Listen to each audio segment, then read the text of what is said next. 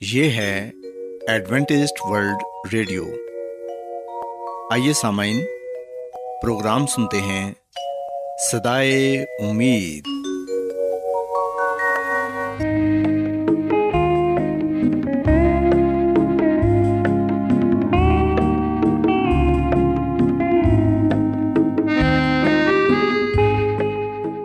سامعین، پروگرام سدائے امید کے ساتھ میں آپ کی میزبان فرا سلیم اور صادق عبداللہ خان آپ کی خدمت میں حاضر ہیں۔ ہماری طرف سے آپ تمام سامعین کی خدمت میں اداب سامعین امید کرتے ہیں کہ آپ سب خدا تعالیٰ کے فضل و کرم سے خیریت سے ہیں۔ اور ہماری یہ دعا ہے کہ آپ جہاں کہیں بھی رہیں خدا مند خدا آپ کے ساتھ ہوں اور آپ کی حفاظت اور رہنمائی کریں۔ سامعین اس سے پہلے کہ آج کے پروگرام کو شروع کیا جائے آئیے پہلے پروگرام کی تفصیل سن لیں۔ پروگرام کا آغاز ایک گیت سے ہوگا اور اس کے بعد آپ کی صحت کو بہتر بنانے کے لیے صحت کا پروگرام تندرستی ہزار نعمت پیش کیا جائے گا۔ اور سامعین، پروگرام کے آخر میں خدا تعالیٰ کے پاکلام سے پیغام پیش کیا جائے گا۔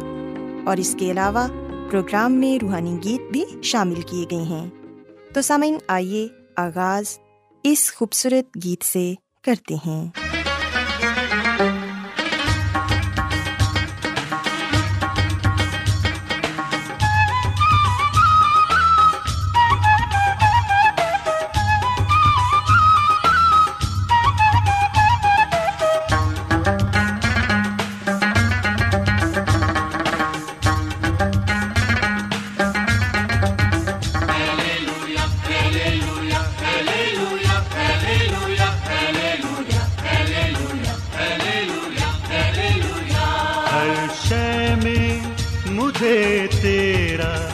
قدموں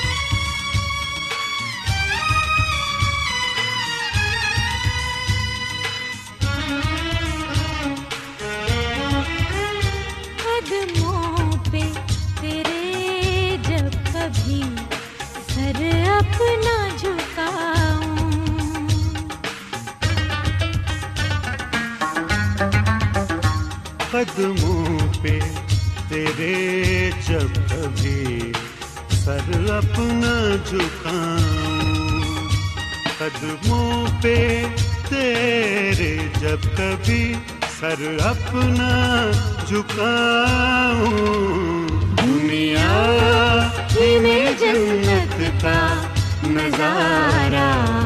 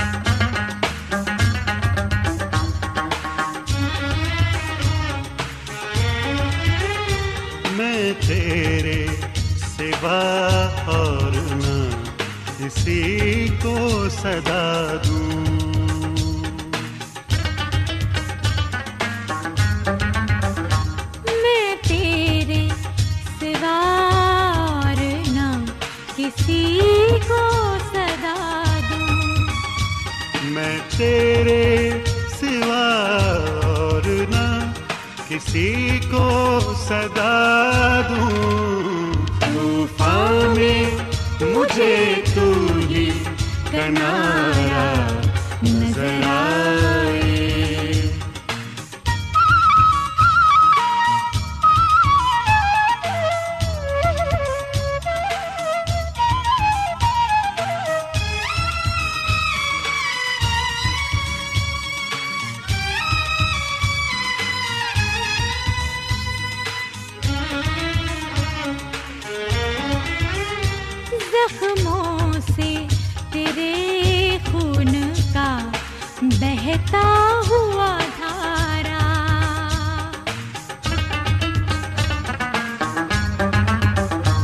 زخموں سے تیرے خون کا بہتا ہوا دھارا۔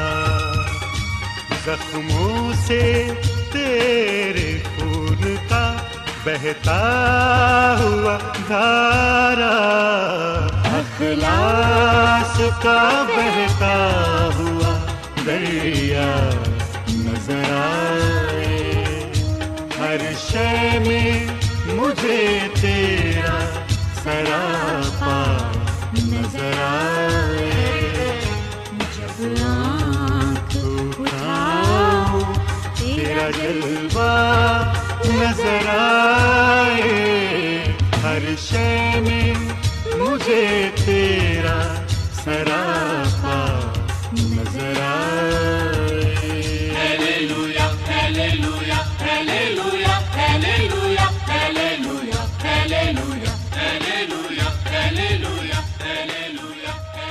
سامعین، خداوند کی تعریف میں ابھی جو خوبصورت گیت آپ نے سنا، یقیناً یہ گیت آپ کو پسند آیا ہوگا۔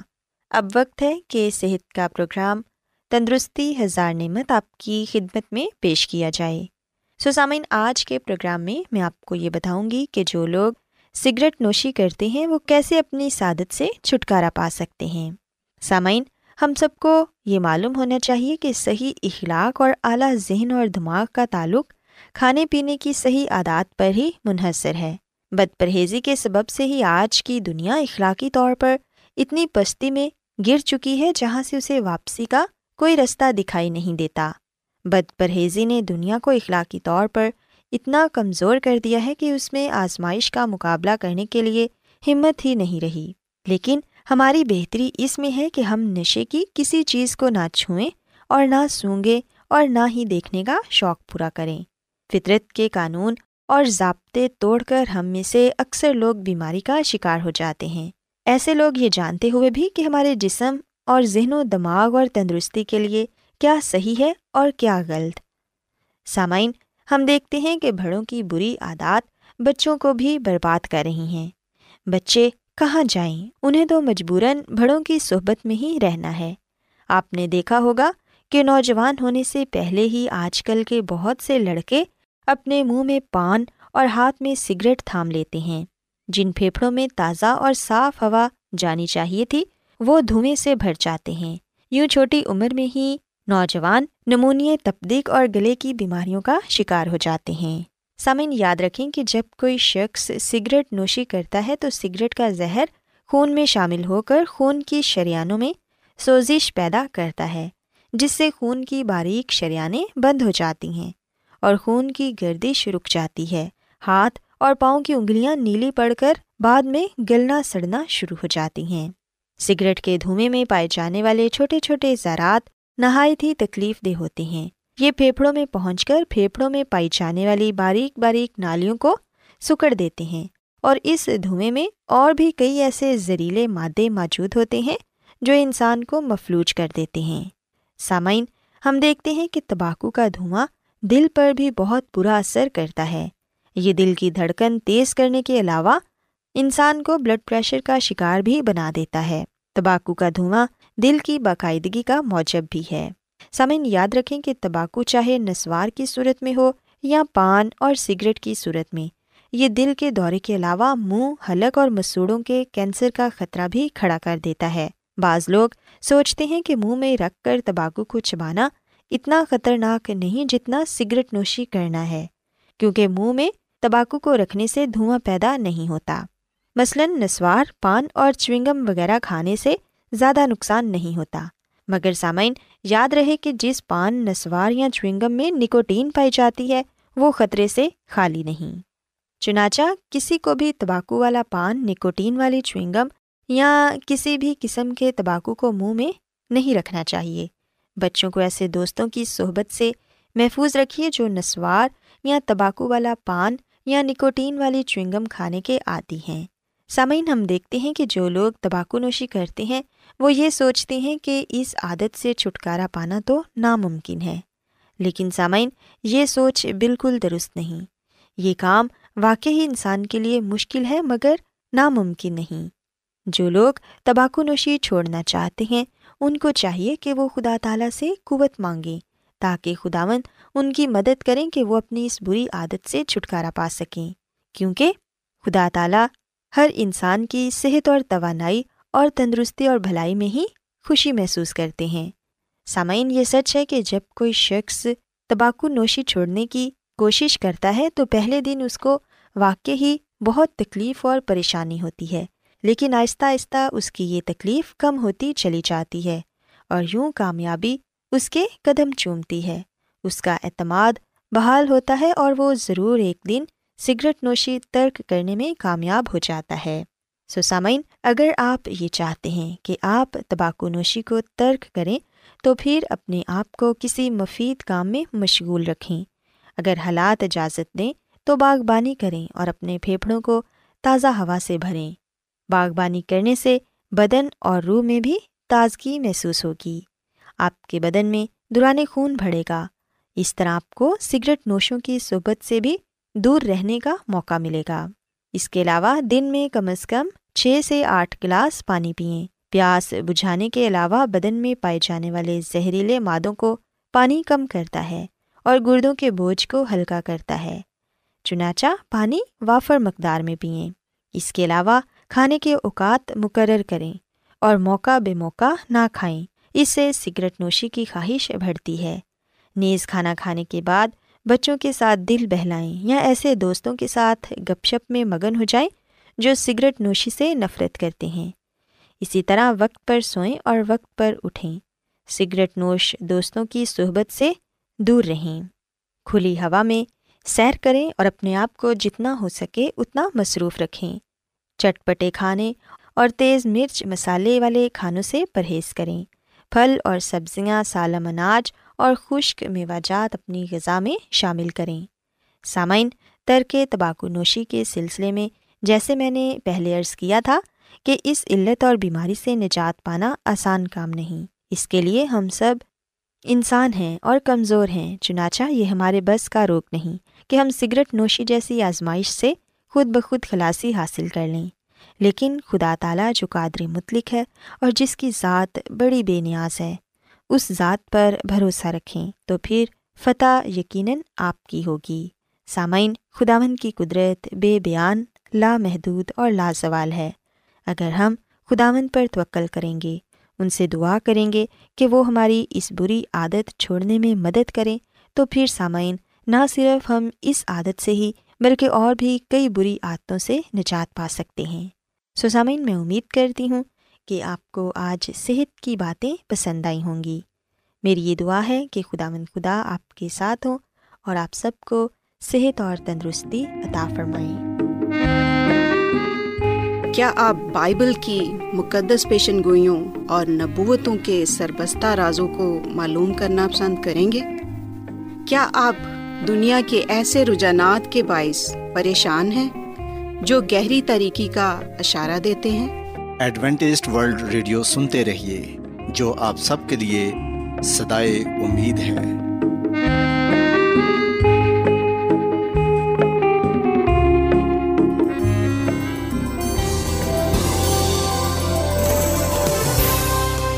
آج بہت لوگ گہرے روحانی علم کی تلاش میں ہیں۔ وہ اس پریشان کن دنیا میں راحت اور خوشی کے خواہش مند ہیں۔ اور خوشخبری یہ ہے کہ بائبل مقدس آپ کی زندگی کے مقاصد کو ظاہر کرتی ہے۔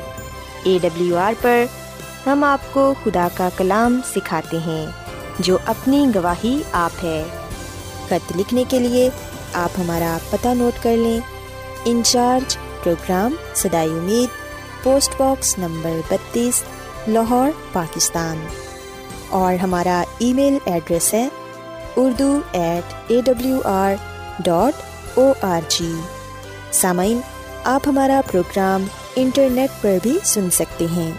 ہماری ویب سائٹ ہے W W W dot A W R dot O R G Adventist world radio کی جانب سے پروگرام سدائے امید پیش کیا جا رہا ہے۔ سامعین، اب وقت ہے کہ خداوند کے الہی پاکلام میں سے پیغام پیش کیا جائے۔ آج آپ کے لیے پیغام خدا کے خادم عظمت ایمینول پیش کریں گے۔ ایوب کی کتاب کے ستائیسویں باپ کی تیسری آیت میں لکھا ہوا ہے، خدا کا بندہ ایوب یہ بات کہتا ہے کہ میری جان مجھ میں اب تک سالم ہے اور خدا کا دم میرے نتنوں میں ہے۔ سو یہ وہی دم ہے جو خدا نے انسان کے اندر پھونکا ہے۔ زبور ایک سو چھیالیس اور اس کی چوتھی آیت میں لکھا ہے، اس کا دم نکل جاتا ہے تو وہ مٹی میں مل جاتا ہے۔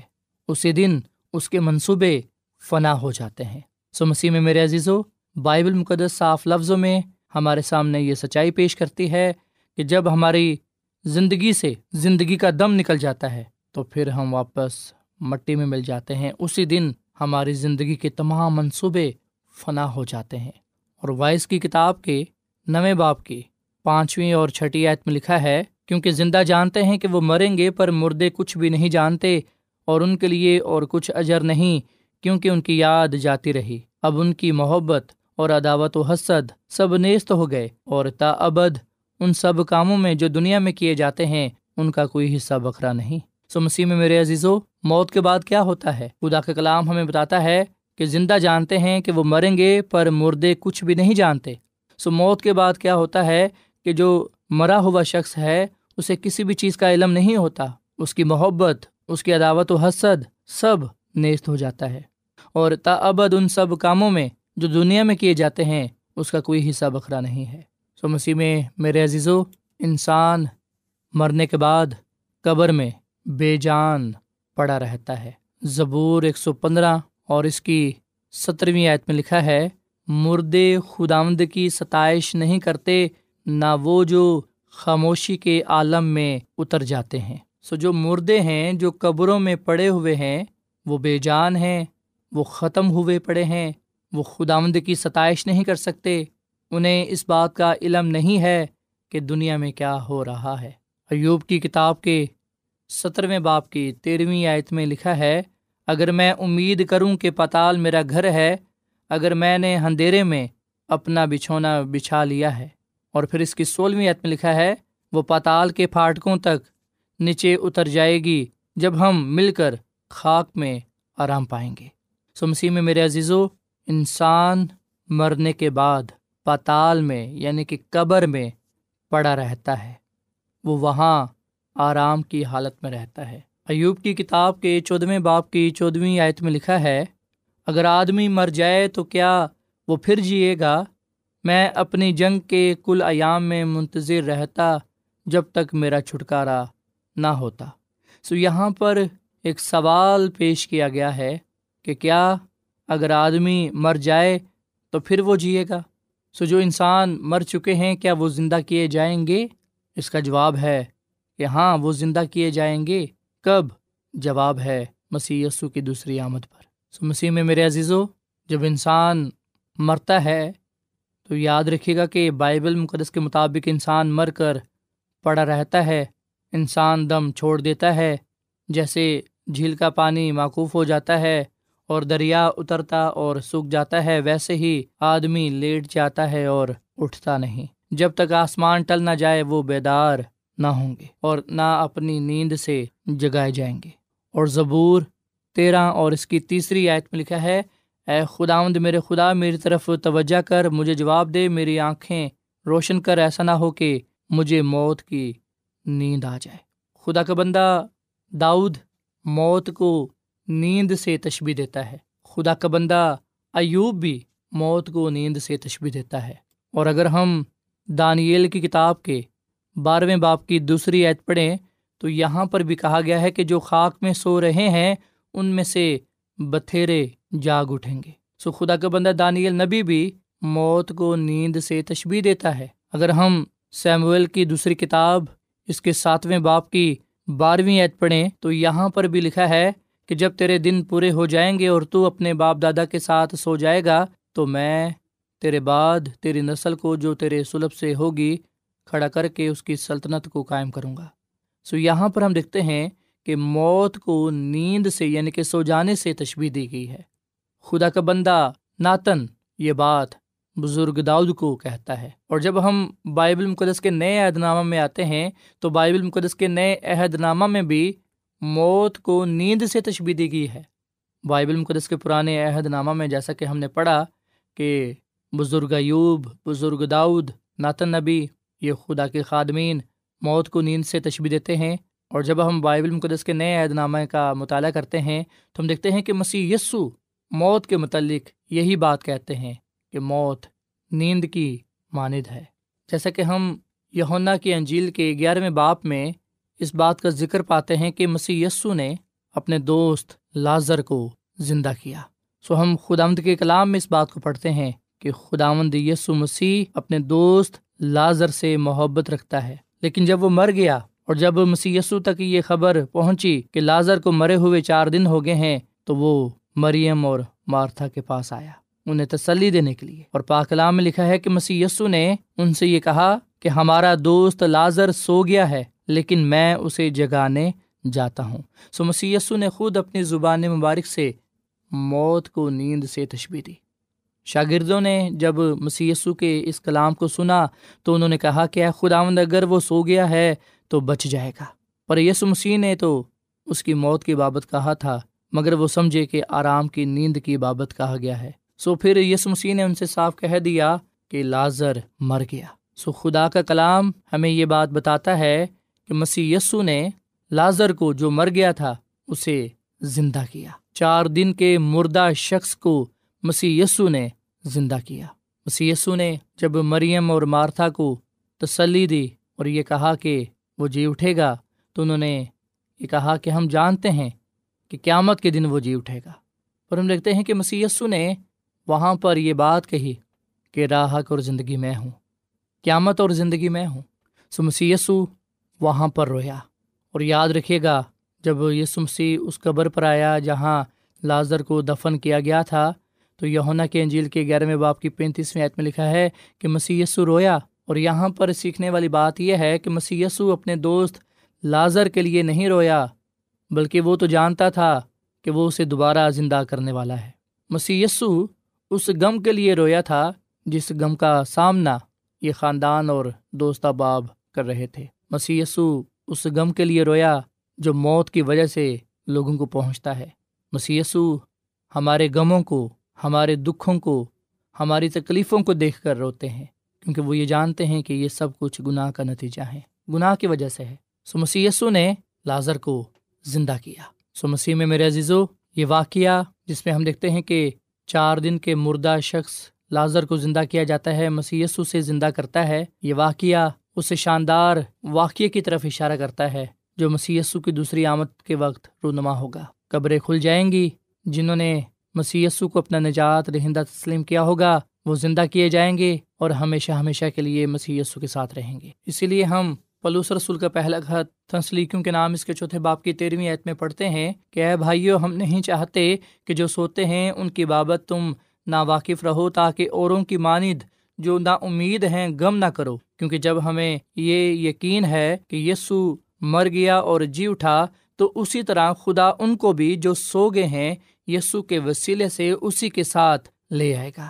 چنانچہ ہم تم سے خدا آمد کے کلام کے مطابق کہتے ہیں کہ ہم جو زندہ ہیں خدا آمد کے آنے تک باقی رہیں گے، سوئے ہو سے ہرگز آگے نہ بڑھیں گے، کیونکہ خدا آمد خود آسمان سے للکار اور مقرب فرشتے کی آواز اور خدا کے نرسنگی کے ساتھ اترائے گا اور پہلے تو وہ جو مسیح میں موے جی اٹھیں گے۔ پھر ہم جو زندہ باقی ہوں گے، ان کے ساتھ بادلوں پر اٹھائے جائیں گے تاکہ ہوا میں خود آمد کا استقبال کریں اور اسی طرح ہمیشہ خود آمد کے ساتھ رہیں گے۔ بس تم ان باتوں سے ایک دوسرے کو تسلی دیا کرو۔ سو مسیح میں میرے عزیزو، یہ تسلی سے بھرا ہوا کلام میرے لیے ہے اور آپ کے لیے بھی ہے۔ ہم دیکھتے ہیں کہ پلوس رسول اپنے ایک اور خط میں اس زندہ امید کی بابت لکھتا ہے، اگر ہم پلوس رسول کا پہلا خط کرنتھیوں کے نام اس کے پندرہویں باپ کی۔ اکاون آیتا پچپن آئے تک پڑھیں تو یہاں پر یہ لکھا ہے، دیکھو میں تم سے بھید کی بات کہتا ہوں، ہم سب تو نہیں سوئیں گے مگر سب بدل جائیں گے۔ اور یہ ایک دم میں، ایک پل میں پچھلا نرسنگا پھونکتے ہی ہوگا، کیونکہ نرسنگا پھونکا جائے گا اور مردے غیر فانی حالت میں اٹھیں گے اور ہم بدل جائیں گے، کیونکہ ضرور ہے کہ یہ فانی جسم بقا کا جامع پہنے اور یہ مرنے والا جسم حیات ابدی کا جامع پہنے۔ اور جب یہ فانی جسم بقا کا جامع پہن چکے گا اور یہ مرنے والا جسم حیات ابدی کا جامع پہن چکے گا، تو وہ کول پورا ہوگا جو لکھا ہے کہ موت فتح کا لکمہ ہو گئی۔ اے موت، تیری فتح کہاں رہی؟ اے موت، تیرا ڈنگ کہاں رہا؟ سو مسیح میں میرے عزیزو، ہم سب کے لیے بائبل مقدس میں یہ زندہ امید پائی جاتی ہے۔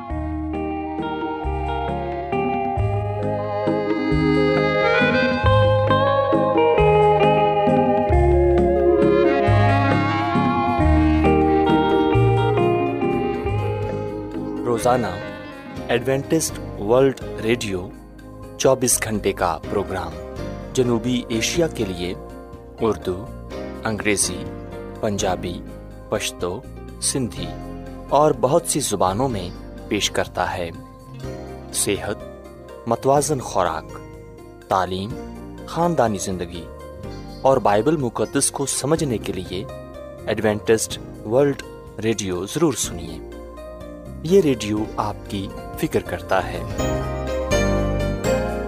ایڈوینٹسڈ ورلڈ ریڈیو کی جانب سے پروگرام سدائے امید نشر کیا جا رہا تھا۔ امید کرتے ہیں کہ آج کا پروگرام آپ کو پسند آیا ہوگا۔ سامعین ہم چاہتے ہیں کہ آپ اپنے خطوں اور ای میلز کے ذریعے پروگرام کو بہتر بنانے کے لیے ہمیں مفید مشورے دیں اور اپنے اور ساتھیوں کو بھی پروگرام کے بارے بتائیں۔ خط لکھنے کے لیے آپ ہمارا پتہ نوٹ کر لیں۔ انچارج پروگرام سدائے امید پوسٹ باکس نمبر بتیس لاہور پاکستان۔ پتہ ایک مرتبہ پھر سن لیں۔ انچارج پروگرام سدائے امید پوسٹ باکس نمبر بتیس لاہور پاکستان۔